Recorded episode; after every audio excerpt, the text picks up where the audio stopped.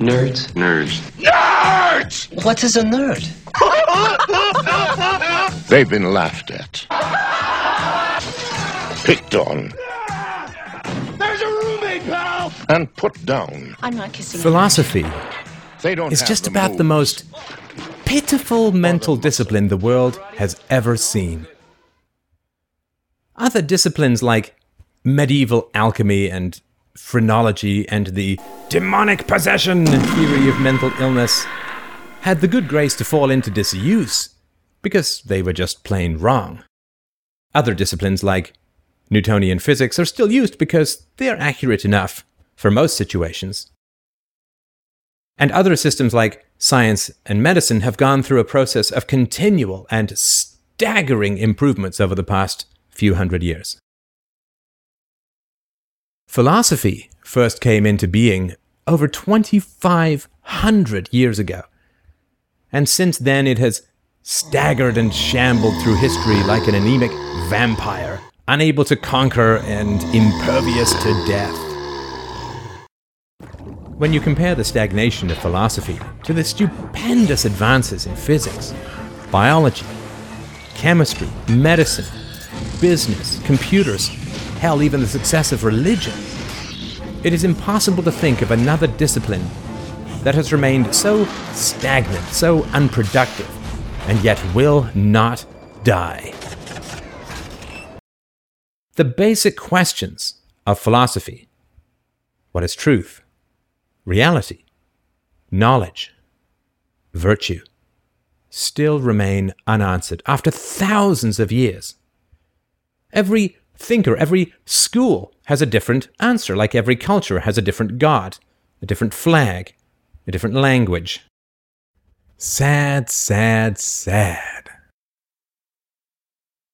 When I was contemplating abandoning my career in order to pursue philosophy full time, I made a vow to myself that I was only going to make the leap and take the risk if I could genuinely advance the discipline in some significant ways. I was so sick and tired of watching philosophy getting its ass kicked all up and down the beach that I vowed either to bulk it up and teach it to fight or walk away forever. This is what I came up with. This is what I've been working on for just over 25 years.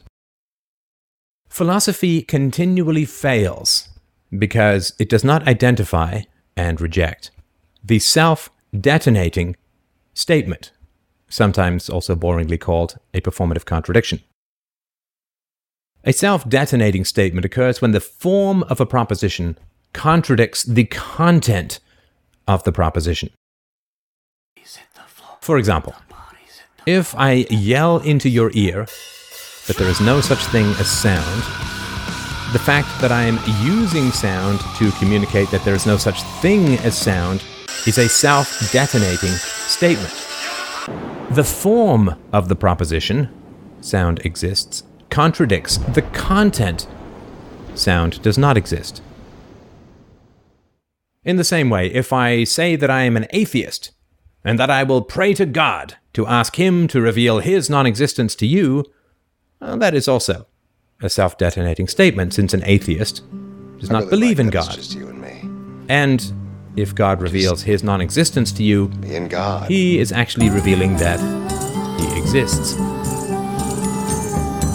If I send you a letter arguing that letters never get delivered, that is also a self detonating statement, since if the letter gets delivered, my argument is invalid.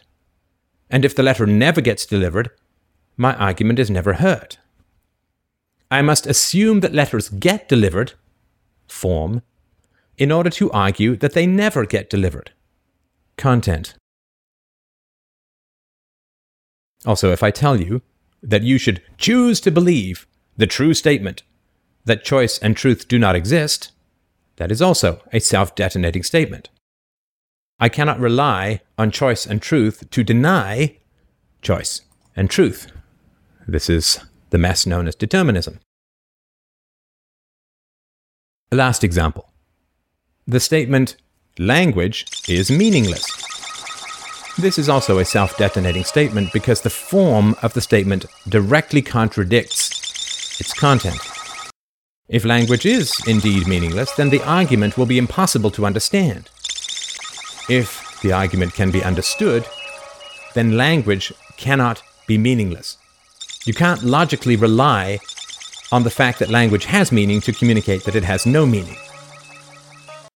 Self detonating statements are different from mere hypocrisy such as an atheist who makes strong arguments against the existence of gods, who is then found kneeling in prayer. The fact that he prays has no direct relevance on his arguments against gods.